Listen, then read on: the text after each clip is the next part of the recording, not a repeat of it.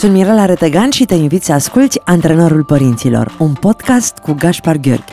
Împreună discutăm onest și cu umor despre relațiile dintre părinți și copii și încercăm să venim cu idei pentru dezvoltarea unor relații frumoase. Bună ziua părinți, bună ziua copii, sunt Mirela Retegan și vă invit la o nouă ediție Antrenorul Părinților. Gaspar Gheorghe alături de mine și pentru astăzi bună dimineața! Bună dimineața, Mirela! Eu vin după o săptămână foarte plină. Acum o săptămână eram în Paris, astăzi sunt la Bacău. Cam așa se desfășoară viața mea, dintr-un colț în altul al Europei, dar sunt foarte fericită că aici, în studio, am uh, ora mea cu tine și cu toate întrebările și cu toate gândurile care mi-au trecut în ultima săptămână prin cap. Am fost la un moment dat uh, la invitația ta, la o lansare de carte, Terapia Imago, știința relațiilor și mi-a plăcut foarte tare ce s-a întâmplat acolo și aș vrea să vorbim despre asta pentru că mi se pare că dincolo de ceea ce îi uh, ajutăm noi pe oamenii mari să fie părinți mai buni pentru copiii lor, ar conta foarte tare să ne mai oprim din când în când și asupra relațiilor dintre ei. Părinții, mamele și tații acestor copii care nu au cum să fie niște copii fericiți dacă nu cresc în niște relații funcționale. Exact. Ce este terapia imago? Aș îndrăznea spune că e una dintre cele mai complexe forme de terapie de cuplu care există la ora actuală în lume și e o modalitate psihologică prin care partenerii sunt ajutați să transforme o relație disfuncțională într-un rai sigur. În momentul în care ne găsim jumătatea, avem foarte multe planuri de viitor, avem visuri frumoase apropo de cum vom îmbătrâni împreună, cum ne vom uh, crește copiii împreună, doar că la, la o scurtă perioadă de timp se întâmplă ceva și visul ăsta se, se strică, se transformă într-un coșmar. Și ne dăm seama că de fapt persoana de lângă noi e altfel decât am crezut noi că ar fi la început, că nu e atât de ușor de avansat către acest vis vis pe care l-am construit și atunci ne întâlnim cu tot felul de emoții dificile, ne întâlnim cu multă frică, cu multă anxietate, iar terapia Imago vine și ne oferă instrumentele necesare pentru a nu renunța la visul nostru, pentru a lupta mai departe și pentru a depăși aceste perioade dificile care sunt prezente în viața oricărui cuplu. E suficient să te uiți într-o intersecție din mașină la oamenii din celelalte mașini, foarte rar vezi cupluri fericite, foarte rar vezi uh, cupluri, uh, îți dai seama că sunt în cuplu din uh, felul în care se exprimă, din corpuri, din gesturi. Uh, și din privirile urâte din, pe care le îndreaptă da, unul spre celălalt. Sau dacă nu urâte, uh, reci, distante, uh, neimplicate, da, da. apatice, plictisite. Foarte rar vezi cupluri care zâmbesc în trafic, în mașină, iar cupluri care să râdă în mașină, vezi și mai rar, de obicei dacă vezi o femeie și un bărbat într-o mașină râzând, sigur nu sunt în cuplu. sunt colegi de muncă, Sau sunt, sunt prieteni. la începutul relației. Sau sunt la sau, ăia sunt îndrăgostiți și îi recunoști. Ăia au altfel, râd, dar nu e râsul lor, pentru că știu că o să le treacă repede. Cum ajungem în punctul ăsta, Gașpar? Cum facem ca de la toate, ți-am povestit la un moment dat, uh, nu mai știu dacă am spus-o aici pe post, că eu eram foarte îndrăgostită de uh, un bărbat acum mai mulți ani și eram în vama veche pe o terasă, în, un, într-un grup de prieteni și a venit o tipă care era așa destul de visătoare și uh, se spuneau bancuri era și la un moment dat s-a întors spre mine și a zis auzi, uh, la cum râzi la glumele lui, cred că ești foarte îndrăgostită de el. e foarte adevărat. A văzut energia. Da, și, da. și, și râzi mult mai ușor atunci când ești la început și pe urmă dispare bucuria, ți se pare penibil, ți se pare obositor, ți se pare ne, nesărate glumele care mm. la începutul relației uh, te făceau să râzi din tot sufletul unde moare, unde se pierde, cum ajungem să fim niște morocănoși în trafic. Îi rog pe toți cei care sunt în acest moment în trafic, în cuplu, să-și deseneze repede un zâmbet mare pe față și să se comporte ca niște uh, soți fericiți, ca niște parteneri uh, bucuroși că sunt împreună. Mm. Apropo de întrebarea ta, Mirela, cred că sunt uh, mai multe explicații.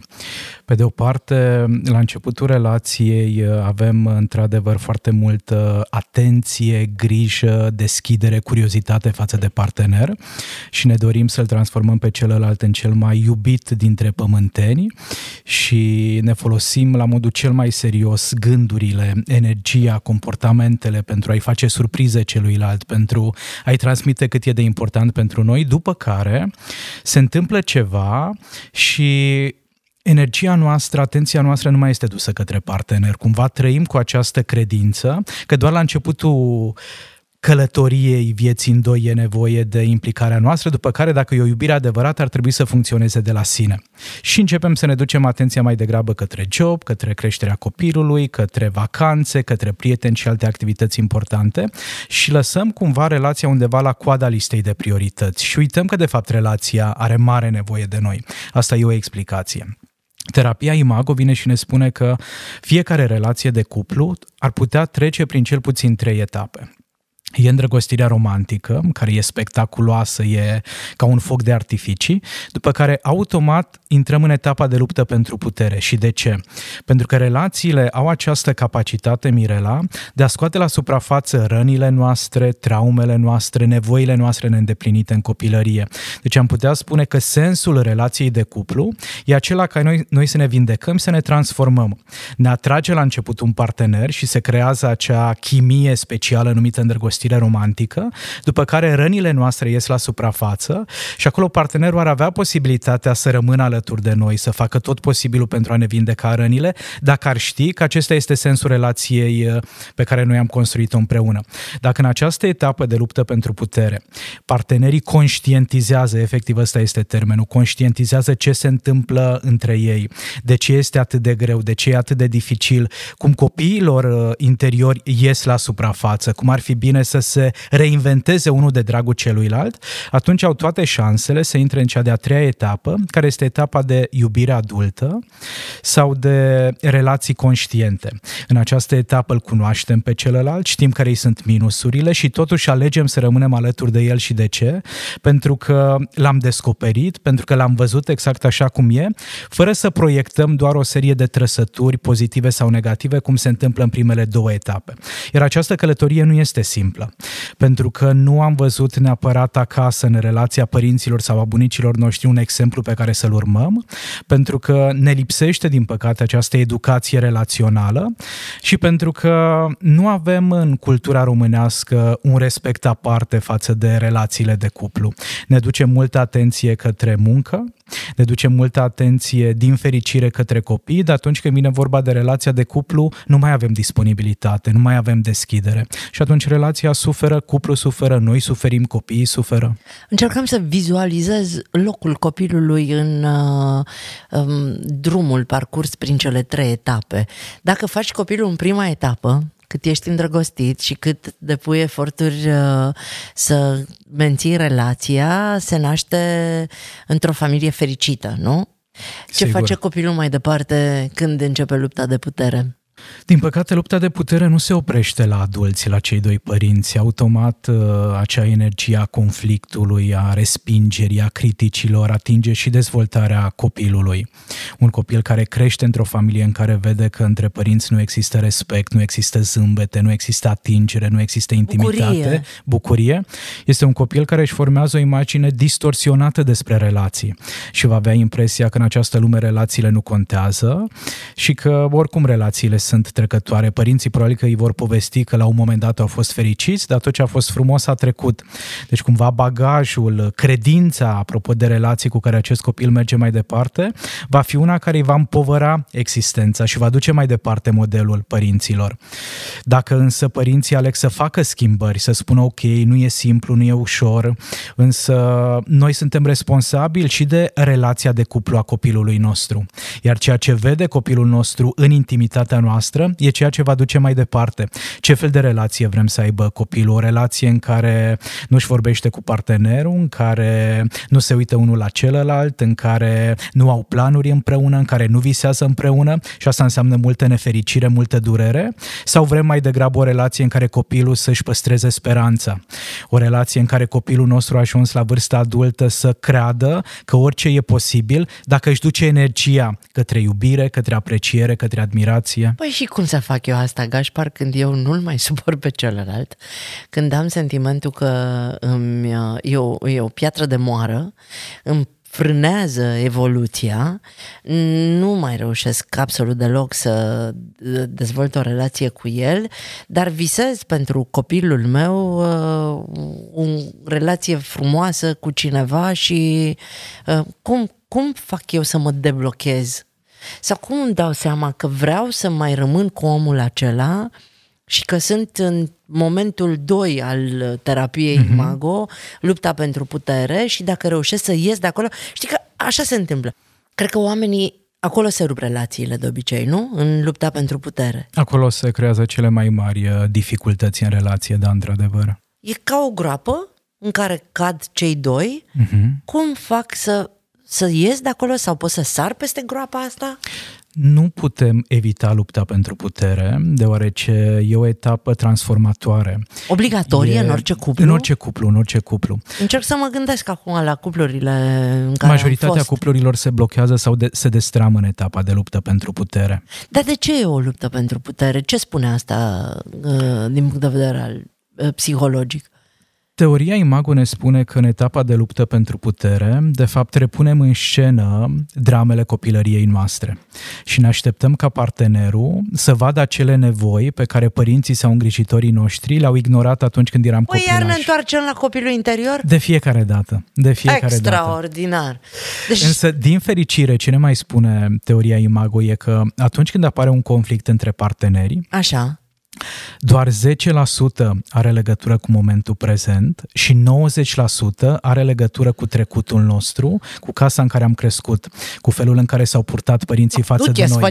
te cu măta, doar, cu tată tot cu De exemplu, de exemplu, doar că, din păcate, nu avem această educație relațională, nici nu suntem foarte conștienți legat de cum ne raportăm noi față de relații și atunci punem pe umerii partenerului toate relele, toate durerile, toată suferința pe care noi am dobândit dobândit-o pe parcursul vieții. Și aici, dacă am conștientizat că partenerul nu e atât de rău pe cât vrea mintea noastră să creadă în momentul respectiv, că nu întâmplător am ajuns în acest punct în care să ne dorim să fugim de partener și de ce? Pentru că noi am investit foarte, foarte multă energie negativă în gândurile noastre apropo de cât de lipsit de valoare e acest om de lângă noi. Hat Gașpar! nu numai că venim cu bagajul din copilărie, dar încă suntem influențați de părinții exact, noștri. Exact. Mama încă poate să-mi spună niște lucruri pentru care eu să mă cert cu partenerul meu. Exact. Tata poate în continuare să-mi reproșeze ceva din felul în care se poartă partenerul meu și eu mă duc acasă și mă cer cu omul și ăla nici nu știe de unde-i vine. Exact, exact, exact. Deci apropo de cum putem să le oferim copiilor noștri un exemplu de relaționare sănătoasă, putem face schimbări minunate în actuala relație de cuplu sau dacă nu mai vrem asta, dacă nu suntem dispuși să ne luăm angajamentul de a repara această relație, atunci cel mai sănătos e să o încheiem și să pornim la drum alături de altcineva. Hai zi niște semne despre care știm sigur că relația aia e Uite, sunt, uh, sunt cel puțin patru comportamente pe care dacă le vedem în cuplu, probabilitatea ca cei oameni să se despartă foarte repede e extrem de crescută. Critica, în momentul în care nu fac altceva decât să punctez minusurile tale, defectele tale și nu mă refer la comportament, ci mă refer la persoana ta. Okay. Toate minusurile tale le consider ca fiind defecțiuni Orice de caracter. Orice face nu-mi convine. Exact, exact. Uh, atitudinea de, de dispreț, care este o combinație de critică și superioritate. Am impresia Dă-mi că un sunt... exemplu de, de, de dispreț. De exemplu, tu vorbești și eu îmi dau ochii peste cap. Ok. Sau uh, tu vorbești și eu nu fac nimic altceva decât să te corectez. Da, mă, bine, nu iar te ai uh, teoriile tale... de exemplu, ok. de exemplu, de exemplu, mm. sau tu vorbești și eu nu fac nimic altceva decât să-ți corectez ție micile greșeli uh, de exprimare, faptul că nu a fost așa, a fost E altfel. vreo diferență dacă o fac uh, în intimitate sau o fac în public? În Spune public ceva? s-ar putea să fie și umilința publică, în rest e la fel de dureros, De și în dureros. intimitate și în, uh, și în public. Deci disprețul, disprețul mai Critica, apare... disprețul? Critica, disprețul, disprețul mai apare și atunci când mă consider superior ție. Atunci când am impresia că sunt mai uh, competent, uh-huh. Mhm. mai capabil, mai inteligent și te desconsider din multe puncte de Mă vedere. poziționez uh, superior Undeva sus, și exact, mă uit exact, la tine de exact. acolo. Și disprețul e foarte toxic pentru că ceea ce simte celălalt e multă rușine. Și atunci când într-o relație intimă noi simțim doar emoția de rușine, asta ne lovește exact acolo unde ne doare cel mai tare și anume în suflet. Și e greu să te mai ridici după aceea și să faci ceva okay. cu Ok. acea relație. Al treilea comportament negativ e defensiva. Și defensiva e reprezentată de toate acele scuze pe care ni le găsim pentru a ne justifica comportamentele negative sau pentru a minimaliza influența negativă pe care o avem asupra relației. Scuzele pe care mi le găsesc eu să mă port urât cu tine sau scuzele pe care ți le găsesc ție când nu, te nu, nu, porți pe care, urât cu pe mine? care mi le găsesc eu. Sunt legate de propria persoană. De exemplu, întârzi și în loc să-mi asum responsabilitatea pentru asta, îți spun că traficul din București, șeful m-a ținut mai mult la serviciu, dar de ce te isterizezi, dragă, că adică, am întârziat? Adică nu mă străduiesc. Mai degrabă nu mi-asum responsabilitatea față de ceea ce am făcut. Ok. ci mai degrabă încerc să ascund contribuția, să-ți transmit că eu sunt un îngeraș și cel care greșește aici ești doar tu. Acesta este al treilea comportament. Aripioare îți fac pe data viitoare. Iar al, iar al patrulea comportament, Mirela, e uh, împietrirea sau blocajul în comunicare, atunci când partenerii nu mai sunt dispuși să converseze unul cu celălalt. Atunci când sunt atât de multe gesturi negative și ostilitatea este atât de crescută, încât ridică niște ziduri invizibile și nu mai există conexiune. De exemplu, tu îmi vorbești și eu sunt cu ochii pe fereastră sau tu mă inviți la masă și eu stau cu telefonul în mână și mă port ca și cum nimic nu s-ar fi întâmplat. Aceste patru comportamente, dincolo de cele legate de violență fizică despre care nu mai vorbim, că toată lumea știe cât sunt de nocive, aceste patru comportamente ar putea să prezică cu o acuratețe de 80-85% Că relația e cam gata. că relația Că e, e pe pa. ducă. Da, cred că m, cel mai important lucru pe care este important să-l conștientizăm încă de la început e că dincolo de persoana mea din relație, dincolo de persoana ta din relație, mai există ceva și anume relația. Și când intrăm în etapa de luptă pentru putere, uităm de acest spațiu invizibil dintre noi și credem că nu contează nimic altceva decât nevoile mele și tu la rândul tău consider că nimic altceva nu contează decât nevoile tale, libertatea ta, visurile tale, planurile tale și așa mai departe. Și în momentul în care ne băgăm picioarele în relație și punem lumina reflectoarelor doar asupra propriei persoane, e greu să mai schimbi ceva. Acolo lupta pentru putere se transformă într-un adevărat război. Dacă însă ne schimbăm perspectiva mentală și ne amintim că între noi există acest spațiu invizibil numit relație, care e foarte, foarte important pentru sănătatea noastră și pentru viitorul copiilor noștri.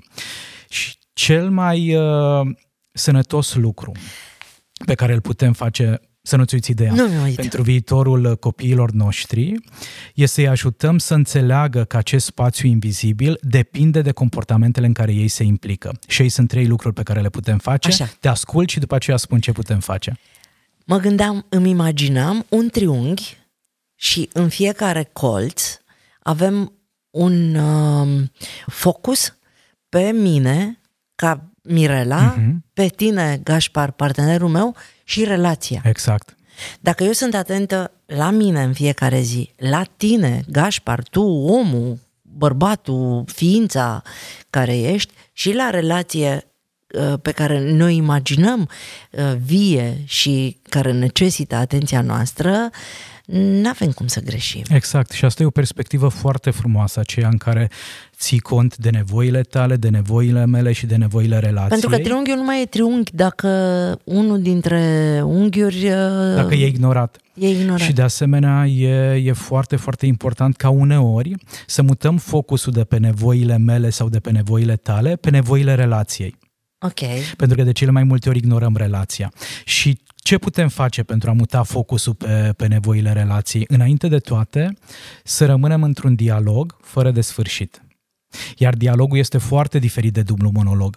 În etapa luptei pentru putere, cum vorbesc partenerii de cuplu? Tu vorbești, eu vorbesc, tu vorbești, eu vorbesc și escaladăm uh, conflictul, nimeni nu mai ascultă, nu mai Păi nu există te ascult, mă conexiune. gândesc doar la ce replică să-ți dau ca să te închid. Contraargumentul, exact, contraargumentul, însă dacă tu câștigi, nu e genul acela de câștig pe care ți-l dorești cu adevărat, pentru că mi-ai închis mie gura și eu probabil că voi fi frustrat, supărat, dezamăgit, nu mă voi, fi, nu mă voi simți bine alături de tine și relația suferă. A câștiga presupune a pune relația mai presus de dorințele noastre imediate. Deci primul pas este acela de a păstra dialogul dintre noi și partener și dialogul este definit de ceea ce noi am mai vorbit aici la antrenorul părinților. Oglindire, validare și empatie. Oglindirea presupune să sumarizez ce am auzit de la tine, validarea presupune să recunosc că da, din punctul în care ești tu, lucrurile pot să fie văzute altfel decât le văd eu și replica cea mai potrivită de validare e are sens ceea ce aud de la tine. Perspectiva ta are logică, are inteligență, are noimă, chiar dacă este diferită de perspectiva mea. Și aș vrea să le spui ascultătorilor... Uh, da. Ok, acum înțeleg de unde vine asta cu are sens. Nici nu știam că ne aflăm într-o luptă pentru putere în relația dintre noi doi. Eu credeam că deja suntem în faza 3 de respect, de iubire. De... Să le spunem celor care ne ascultă, noi nu suntem un cuplu în viața de zi cu zi. Suntem niște prieteni foarte buni și jucăm aici rolul uh, unui cuplu, ca să înțelegeți voi mai bine, așa cum să le mai spunem, că eu nu sunt o mamă rea. Exact, Și nu- exact. Foarte multe ori zic, pentru că eu de multe ori mă transpun în toate uh, Rolurile. rolurile și sunt oameni care, dar chiar ai făcut asta cu copilul tău? Nu, nu, eu, nu, eu sunt o mamă bună. Mhm. Eu chiar sunt o mamă bună. Mi-a plăcut foarte tare când am fost uh, la evenimentul la care m-ai invitat, uh, acel exercițiu pe care nu mai știu uh, dacă l-au făcut uh, Niculina Și sau Raluca. Raluca Acel dialog. Uh, uh, să, să povestești un pic, pentru că mi se pare foarte important, că e fix despre ce zici tu acum. Exact, Dialogul exact, ăsta, dar se face într-un fel. Se face... Ne așezăm unul în fața celuilalt. Dacă se poate, exact, ne uităm ochii în Uite ochi. cum stăm noi acum. Înainte de a începe, noi purtăm un dialog veșnic aici la Așa. antrenorul părinților. Ochi în ochi. Exact. Ne uităm ochii în ochi. Dacă subiectul e dificil, merită să începem cu un exercițiu de respirație și înainte de a spune ce ne deranjează, Deci fii atent, stai așa, Așa. stop, Da. oprește-te. Avem o problemă, da? da, S- Simțim că a escaladat o discuție e și ceva că... ce ne deranjează pe da, unul dintre noi Da, sau și poate pe e o amândoi. tensiune Exact. și, și eu spun, Gașpar, nu mă simt ok. Mhm. Aș vrea să vorbim despre asta și aș vrea să vorbim într-un fel în care chiar să, Să ne tragem auzim. niște concluzii Da, la da. sfârșit și nu doar să ne aruncăm niște vorbe. Și atunci, hai să ne așezăm față în față. Uh, cum, cum zicea uh, Niculina, uh, o- ochii în ochi, Exact, uh, exact. genunchi în genunchi, Da, da. Să, chiar, dacă Să să ne putem chiar apropiem. să ne atingem Mhm, genunchii și să ne ținem mâinile. De exemplu, dacă De e exemplu. confortabil. Așa. Însă înainte să ne așezăm, e foarte important să facem o programare. Momentul în care tu îmi lansezi mie invitația spre dialog, să te asiguri că e potrivit momentul și pentru mine. Deseori avem tendința de a vorbi oricând, oricum și sub orice formă, Adică fără nu-ți să ne spun- asigurăm. Dacă tu ești întins la televizor Nu spui și te uiți șezi în acum, mijlocul, adus scaunele, în mijlocul unui film la televizor, îți zic oprește tot și trece aici să vorbim. E, e și asta o variantă, dar nu aduce prea multă siguranță între cei doi Ok, parteneri. Deci ne așezăm. e, e de stabilit uh, o programare, după care ne așezăm, ne uităm uh, ochi în ochi, ne reamintim că în fața noastră nu stă un balaur sau un monstru, ci omul de care ne-am îndrăgostit. Facem câteva exerciții de respirație pentru a ne liniști un pic sistemul nervos, după care începem, ghici cu ce? Cu ce? cu apreciere. Oricât de supărat ai fi pe mine, te rog frumos că atunci când vorbim să începi cu apreciere. Cu ceva ce apreciezi la mine, ceva da, dragă ce... Gașpar, apreciez enorm felul în care mă privești. Nimeni nu se mai uită atât de frumos la mine, mm. în, în ochelarii nimănui, în lentilele nimănui. Eu nu m-am văzut atât de validată, atât de importantă. Știu că pentru tine eu sunt una dintre cele mai fi, importante ființe din lumea asta și știu că îți pasă foarte tare de felul în care mă simt. Apreciez enorm tot ceea ce reprezinți tu pentru mine și mă bucur că trăim împreună experiența asta și creștem împreună și evoluăm în niște oameni mai buni decât eram atunci când ne-am cunoscut. Acesta este un exemplu de apreciere deosebit și de Da, e ce? adevărat, să știi. Pentru că am simțit asta. Pe măsură ce tu foloseai aceste cuvinte, eu mi-am lăsat armura deoparte. În momentul în care îi spui unui bărbat, hai să ne așezăm să vorbim, își pune armura Da. și este gata de luptă. Dar tu, atunci când tu începi cu această apreciere, mi-am dat armura deoparte și am simțit așa cum inima mea crește. Bine, asta pentru că n-am zis, Gașpar, ești cel mai frumos iubit pe care l-am avut. Sigur, îți dai, seama, îți dai seama cât de multe lucruri putem aprecia la omul de lângă noi. Sunt atât de multe, e Dar nevoie doar bărbații să fim reacționează creativi. la asta, să-i spui Și că este bărbații și iubitul femeile, minunat sigur, și sigur. Că, că cu nimeni nu m-am simțit atât de bine și nimeni nu m-a făcut cele să din urmă, strălucesc în felul în care... E exact ceea ce vrem să auzim de la jumătățile noastre de cuplu, că suntem speciali, că suntem unici, că suntem extraordinari. Că n-am Asta mai ne trăit dorim. cu nimeni ceea ce trăim cu ei. Exact, exact. Și după ce tu ai apreciat aceste Ok. lucruri la adresa mea, oglindesc, aud de la tine, Mirela, că ceea ce apreciezi tu în mod deosebit la mine e felul în care te privesc, felul în care te ascult și așa mai departe. După partea asta încep să-mi spui ce te deranjează, care e dificultatea ta. Însă și aici vorbești într-o manieră non-critică, ci mai degrabă vulnerabilă. Nu vorbești despre ce n-am făcut eu sau despre unde am A, greșit deci eu eu, nu vin și spun, ci uite despre Gașpar, tine. eu m-am săturat să mă gândesc singură la tema acestor emisiuni și să scriu întrebări și să-mi bat capul și să vorbesc cu echipa și mai fă și tu chestia asta că... Știi? Și cum îți zic eu asta fără să te superi? Îți zic, de exemplu, uite Gașpar, mi-ar plăcea foarte tare să te gândești pentru săptămâna viitoare despre ce ai vrea să vorbim. Asta e o idee foarte bună. De asemenea, ar mai fi o idee aceea în care mi-ai spune, Gașpar, am nevoie de ajutorul tău. Ok, Am, am nevoie ca pentru Dar nu e adevărat. următoarele două, că eu trei sunt doar ediții, frustrată și nervoasă. Știi? Mhm. Și ai nevoie de ajutorul meu să fiu mai implicat, probabil, în uh, a găsi subiectele Păi aici pentru... e problema, Gașpar, că eu nu am nevoie de ajutor, Aha. dar am nevoie ca tu să-mi arăți că-ți pasă.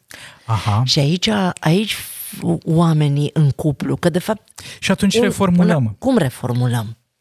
Gașpar, am nevoie să simt că acest proiect e la fel de important și pentru tine ca pentru mine. Bravo, Am perfect. nevoie să simt că uh, Nu îți sunt singură în povestea asta. exact, Exact, exact, Știi? minunat, minunat spus. Că de-aia nu poți să-ți cer ajutorul și aici greșim foarte mult în cupluri. Păi eu nu cer ajutorul, că eu mă descurc și fără el. Te descurci, dar tu nu asta vrei. Și nu despre asta e vorba, că tu că vrei... nu te-ai descurcat exact. fără el. Da, da. Hai să formulăm exact ceea ce ne lipsește. Nu identificăm de foarte multe ori, de fapt, ce ne dorim și aruncăm vorbe cu am nevoie să mă ajut. Și el zice, dar oricum te descurci, n-am loc de tine, că le faci singură pe toate. Și asta se întâmplă, din păcate, rar. Apropo de am nevoie să mă ajut, știi cât de rar exprimă asta partenerii în, în relație? Pentru că cumva e acel sentiment de superioritate, nu am nevoie de celălalt, n-am nevoie să mă ajute pentru că mă descurc, dar nu despre asta e vorba. E vorba despre a construi împreună, e vorba despre a călători împreună. Și ca să evităm uh, teama de a nu fi inferior când spui că ai nevoie de ajutor, spune că ai nevoie să simți uh, Conexiunea, conexiunea. energia relației. Da. Am foarte multe întrebări, că mi-am Da, pregătit dăm, dăm, dăm emisiunea. voie. Dă, se vede, Te se rog. vede, ai făcut o treabă foarte bună. Dăm voie doar să mai continuăm un pic cu dialogul. După partea de oglindire, Așa. urmează partea de validare. Ok. Acea parte în care eu nu minimalizez perspectiva ta, nevoia ta, dorința ta, ci îți transmit, are sens, Mirela. Deci nu zici, hai mă Mirela, E o pe prostie. bune. Lasă-mă cu Serios, nebunelile cât îți ia? tale. 5 minute să Exact. trimiți un mesaj cu ce temă vrei să vorbim. Exact, e o dovadă de inteligență relațională ca în momentul respectiv să spun are sens ceea ce îmi spui, a ajuns la mine nevoia ta și da, realizez că probabil în ultima perioadă tu ai făcut mai mult decât am făcut eu. Pentru că niciodată nu-i cerem celuilalt ceva mm. uh, ieșit din comun sau uh, spectaculos. Celălalt are nevoie să se implice mai mult pentru că a uitat un pic de spațiu, de relație. Și după aceea ne putem duce și către al treilea pas al dialogului, partea de empatie.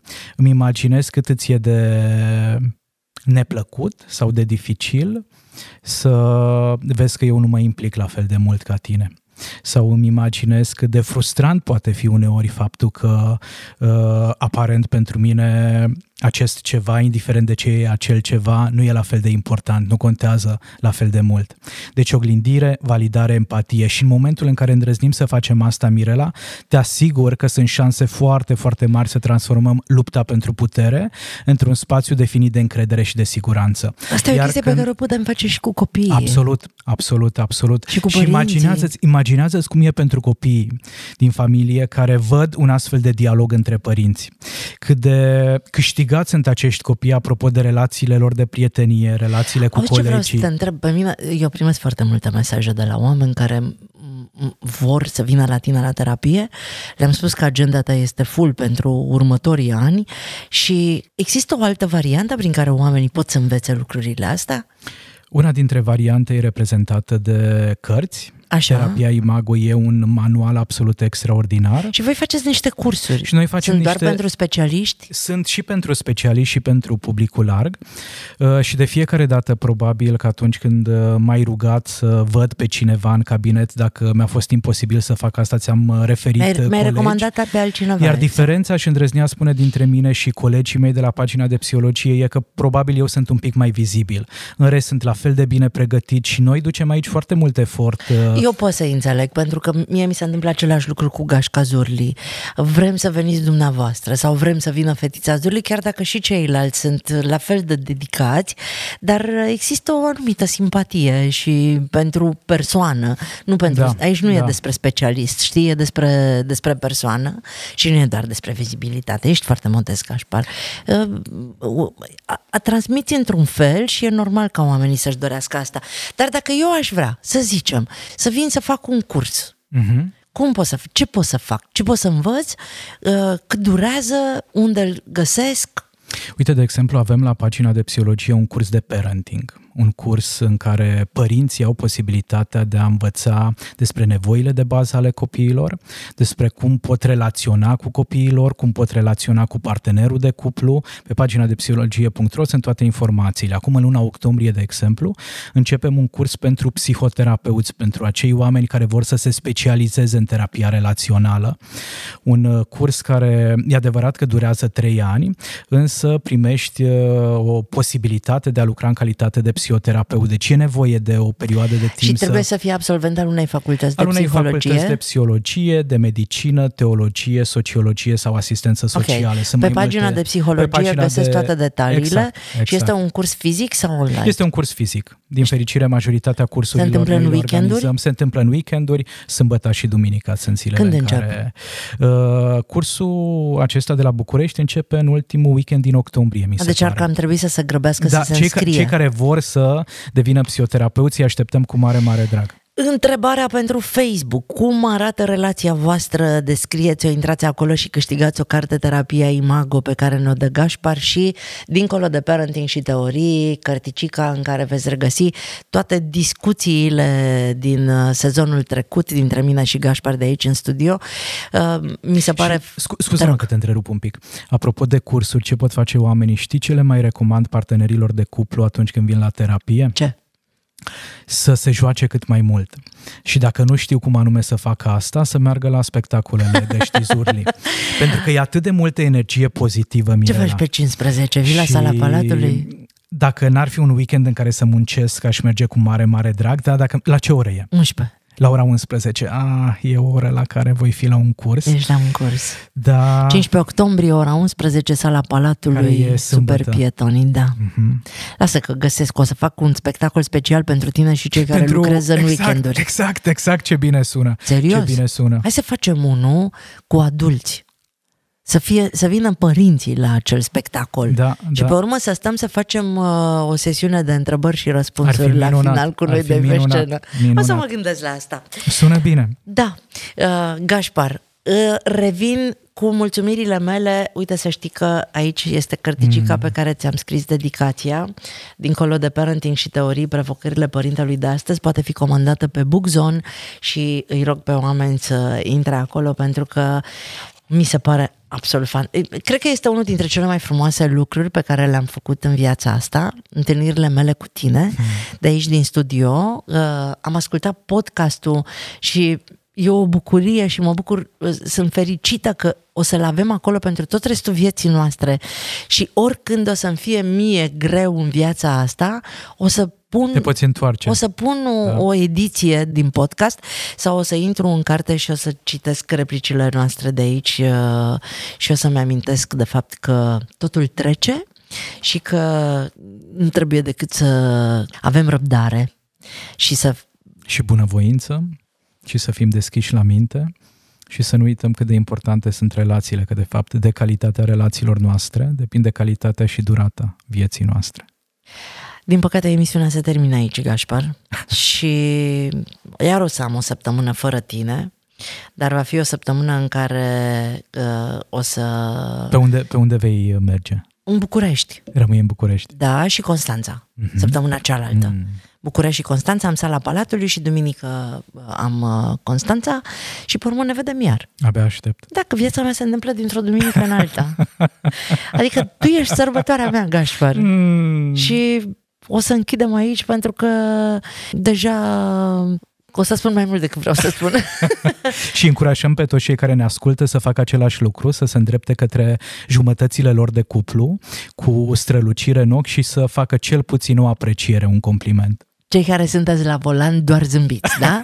Priviți înainte și zâmbiți și spuneți, și cuvinte spuneți frumoase. ceva frumos. Da, da, uite, da. hai, uite, eu o să spun acum, Gașpar, ești minunat și sunt foarte fericită că facem împreună antrenorul părinților. Mirela, mă simt atât de bine în interacțiunea cu tine și scoți la suprafață părțile mele cele mai frumoase. Duminică frumoasă, săptămână minunată. La revedere!